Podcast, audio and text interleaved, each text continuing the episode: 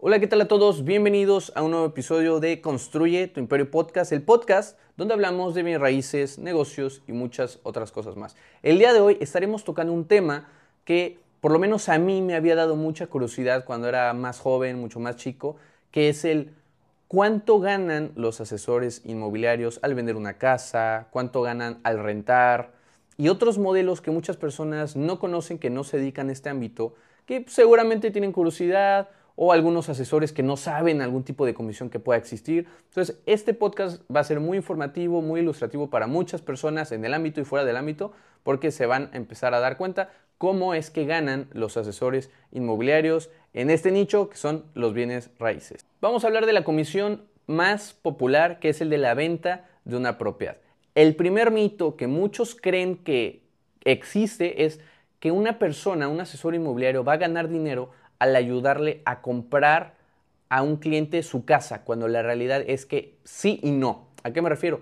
El asesor inmobiliario no va a recibir dinero del cliente que va a comprar la casa, va a recibir el dinero de la persona que está vendiendo su casa. Estas personas, supongamos, tienen un precio de venta de una casa de 10 millones de pesos y un asesor inmobiliario se acerca a estas personas que están vendiendo su casa y los convence, le dice, oye, ¿sabes qué? Yo te consigo un cliente comprador, tu casa vale 10 millones de pesos, yo creo que a lo mejor por tu cuenta te puede costar un poco de trabajo, te puede costar mucho tiempo, entonces yo te ofrezco mis servicios, te ofrezco mi asesoría legal, crediticia, todo lo que necesites saber y te voy a conseguir un cliente, pero yo te voy a cobrar un 5% del valor de venta final del inmueble. Eso quiere decir que si vendo tu casa en 10 millones de pesos, a mí me vas a pagar el 5%, que son 500 mil pesos al momento de escritura de la casa. Y ese es el momento en donde el asesor inmobiliario va a ganar una comisión por venta. Entonces, él por estar captando clientes, los clientes, digamos, no le van a pagar un solo peso a este asesor inmobiliario hasta que no venda su casa. Entonces realmente los clientes no tienen ningún tipo de compromiso con los asesores, por eso un solo cliente puede tener muchos asesores inmobiliarios, puede tener solo uno, y esa persona pues, realmente le sale gratis, digamos, la búsqueda de las casas, la asesoría y todo eso, pero porque van a ganar los asesores inmobiliarios la casa que van a vender y ese cliente el propietario es el que les va a pagar. Ahora, ¿cuál es el rango de comisiones que suele rondar en este ámbito? Yo les digo que es en Mérida el, del 4 al 5 o incluso hasta el 6% en el método tradicional de venta de una inmobiliaria, de un asesor independiente, etc. Y normalmente ya un 3% ya los asesores inmobiliarios por lo menos no aceptamos ese tipo de pagos. Ya nos parece a nosotros un poco injusto, por así decirlo, por la labor que hacemos, porque les voy a poner un ejemplo de cómo es que se trabaja normalmente. De cada 10 propiedades, 8 propiedades se venden con otro asesor inmobiliario. ¿Esto qué quiere decir? Que ese 5%, esos 500 mil pesos de comisión que se habla de una venta de una propiedad, no nos van a tocar íntegros a nosotros. Le va a tocar probablemente la mitad a la persona que haya captado la propiedad, que haya hecho la chamba de estar hablando a la casa, conversar al propietario que dé la casa, y el otro los otros 250 mil pesos, el 2.5%, se los quedaría el que trae al cliente. Entonces, normalmente siempre estamos mochándonos la comisión a la mitad y casi siempre se nos está quedando el 2.5% del valor total de la venta final de los inmuebles. Entonces, es por eso que ya hablar de un 3%, ya estamos hablando de que la comisión se nos recorta casi a la mitad, de la mitad. Entonces ya no nos funciona a muchos de nosotros y es por eso que ya está incluso hasta mal visto aceptar casas que tengan el 3% si eres asesor inmobiliario.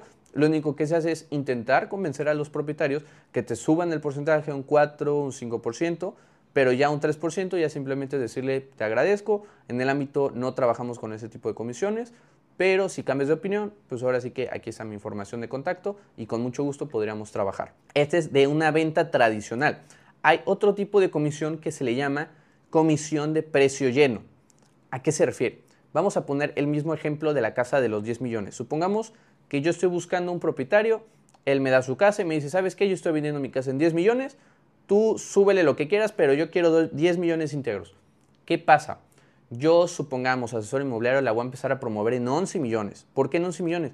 Porque esos 11 millones, el propietario de repente quiere que le quitemos los impuestos, que eh, quiere, los quiere íntegros y etcétera, ¿no? Entonces, de esos 11 millones, probablemente van a haber negociaciones, ¿no?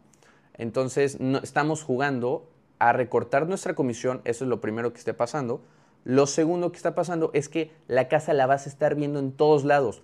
Quiere decir que la casa se va a empezar a corromper, por así decirlo, porque vas a ver esa misma casa en 11 millones de pesos, en 12 millones, en 11 millones y medio, en 10 millones y medio. Entonces, cuando la gente ve esa casa, va a decir, oye, ¿por qué esa casa se está anunciando en tantos precios? Puede ser fraude. Por lo tanto, la casa se puede llegar a quemar con este tipo de comisiones. Por lo que yo, por lo menos, y la inmobiliaria que, que tengo, y muchos asesores que conozco, no aceptamos trabajar con comisiones a precio lleno.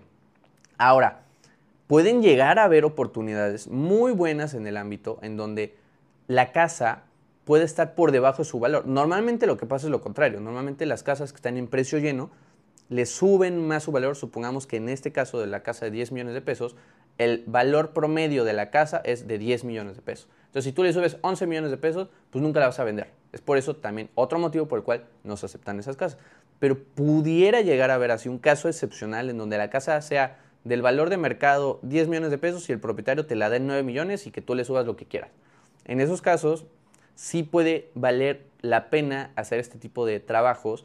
Obviamente conlleva sus riesgos, obviamente conviene que firmes un contrato con el propietario, obviamente también conviene que tú tengas, digamos, la propiedad en exclusiva para hacer un tipo de negociación un poco más eh, fuerte, por así decirlo. Entonces, analízalo tú como asesor inmobiliario si, si, lo estás escuchando, si eres una persona que está escuchando por ahí afuera, pues digo, para que sepas que también funciona de esta manera. Muchos no trabajan así, igual, muchos propietarios normalmente lo que hacen es pegarle lo máximo de precio a la casa. Entonces, estos casos son realmente muy raros. Yo solamente lo he llegado a ver en cuatro años de, trabajar en este ámbito, una vez, y lo he aceptado una sola vez y fue un super deal para todo el mundo. Entonces, ojito con esto. El segundo tipo de comisión que se habla mucho en los bienes es el de la renta. Aquí es un poco curioso cómo se llega a manejar. Nosotros cobramos igual al propietario de las casas si le encontramos un cliente para rentar su casa durante 12 meses, un año. Si yo llego, tú tienes una casa, no sé, estás rentándole a 20 mil pesos y digo, oye, ¿sabes qué? Yo te voy a conseguir que rente tu casa una persona 20 mil pesos durante un año, un contrato a un año, pero por haber hecho esto, yo quiero que me pagues un mes de renta, 20 mil pesos. ¿Te parece válido? Normalmente las personas pueden acceder, pueden no acceder, pueden ellos realmente estar haciendo la chamba, estar buscando a estos clientes ellos por su cuenta, por Facebook y todo eso. Y es ahí donde se puede empezar a trabar, se puede empezar a tardar mucho tiempo y después pueden recurrir a nosotros. Pero hay algo bastante curioso que suele pasar en este ámbito, es que si los contratos son mayores, por ejemplo, supongamos dos años, tres años, cuatro años, cinco años, por ejemplo, esto no es tan común en el ámbito residencial, a lo mejor dos años pudiera llegar a ser, pero ya más de cinco años, diez años y todo eso, ya se ve más en lo que son locales comerciales, en propiedades comerciales, bodegas, etc. Sería lógico pensar que por cada año que consigas que te firmen un contrato, un cliente, a un propietario, te den un mes de renta, así un año, un mes, dos años, dos meses, tres años, tres meses. Pero la realidad es que aunque te llegaran a firmar una persona a 20 años, sabemos que de la realidad a la teoría y la práctica es completamente otra cosa. Entonces ellos te pueden firmar 20 años, pero a lo mejor solo se quedan 4 años. Entonces imagínate que conseguimos un contrato a 20 años y nos pagan 20 meses de renta. Pues obviamente no es factible para el propietario que está corriendo un riesgo enorme y pues obviamente puede no pasar ni siquiera así. Entonces lo que llega a pasar es que hay casos, por ejemplo, como estos en donde se firma un año y donde se firman dos años, nos pueden llegar a dar un mes y medio de renta.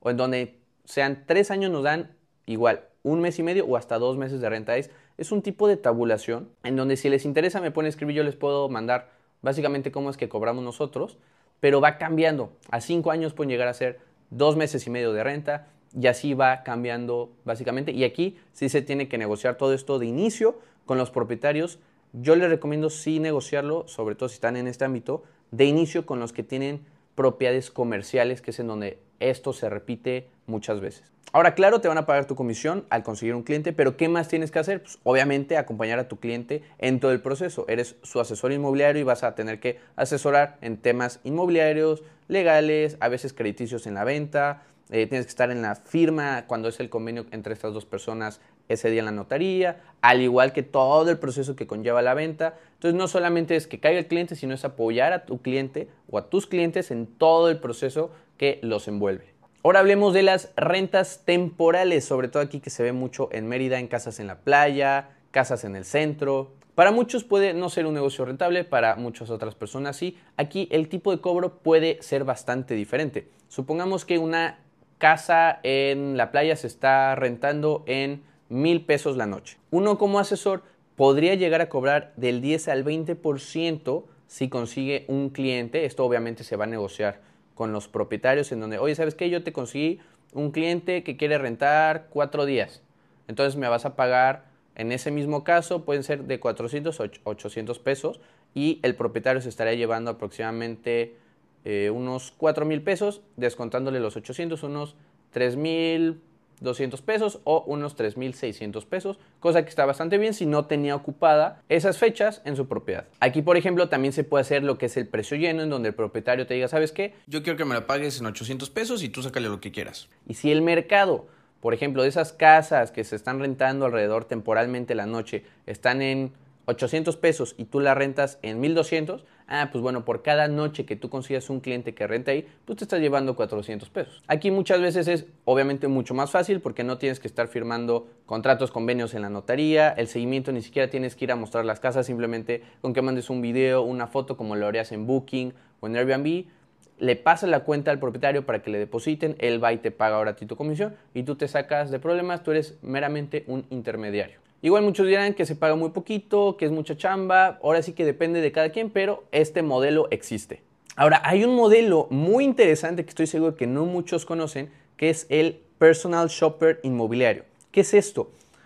Uno como asesor inmobiliario, y esto hablando en términos reales, honestos, eh, para que también lo entiendan los propietarios, los clientes, si hay un cliente que tiene unas necesidades que sean al 100% lo que él busca, y a lo mejor, no sé, uno se pone a buscar sus casas y ve propiedades que no comparten comisión o que sean de propietarios que no te van a pagar comisión si le consigues al cliente, pues obviamente el asesor inmobiliario no va a mandar estas propiedades porque pues no va a trabajar de a gratis. Entonces muchas veces los clientes que quieran comprar casas pueden estarse perdiendo estas oportunidades que se acerquen realmente a lo que necesitan porque el asesor inmobiliario no le está mandando estas opciones porque pues no va a ganar dinero. Lo que va a hacer un personal shopper es ahora en lugar de cobrarle al propietario, le va a cobrar al cliente por buscarle estas propiedades que sea en general, en donde si él gana porque algún propietario le pague bien y si no, de todas maneras tiene el derecho de, aunque no le paguen comisión por conseguir una propiedad, mostrarle las propiedades que quiere su cliente porque el cliente que está buscando propiedades le va a pagar a él. Entonces esto le va a abrir un panorama muy grande a clientes en donde van a empezar a tener propiedades que pues, ni siquiera les habían mandado asesores inmobiliarios. Pueden ser propiedades que se acerquen mucho más a lo que buscan, pueden ser propiedades que se acerquen a un precio que están buscando o propiedades que simplemente nunca habían visto y gracias a hacer este acercamiento con un personal shopper, pues ya se están abriendo las puertas. Ahora, este modelo en México desafortunadamente no es muy popular, no es muy conocido, para muchos podría ser no muy rentable. Yo lo que sí he llegado a ver es que los personal shoppers de aquí en México normalmente suelen ser algunos asistentes de algunas empresas, eh, que tengan sueldo, algunos secretarios, secretarias, que hacen esta, digamos, función de personal shopper, donde pues ya están, digamos, ganando por su sueldo o que les pueden dar a lo mejor ahí una lana por fuera de unos 10 mil pesos por conseguirle la propiedad que buscan o algo así. Por lo tanto, también las personas no creo que quieran estar pagando a los personal shoppers y ellos prefieren, en lugar de eso, buscarlo ellos mismos o prefieren acercarse a un asesor inmobiliario que los ayude. Entonces, realmente yo no le veo,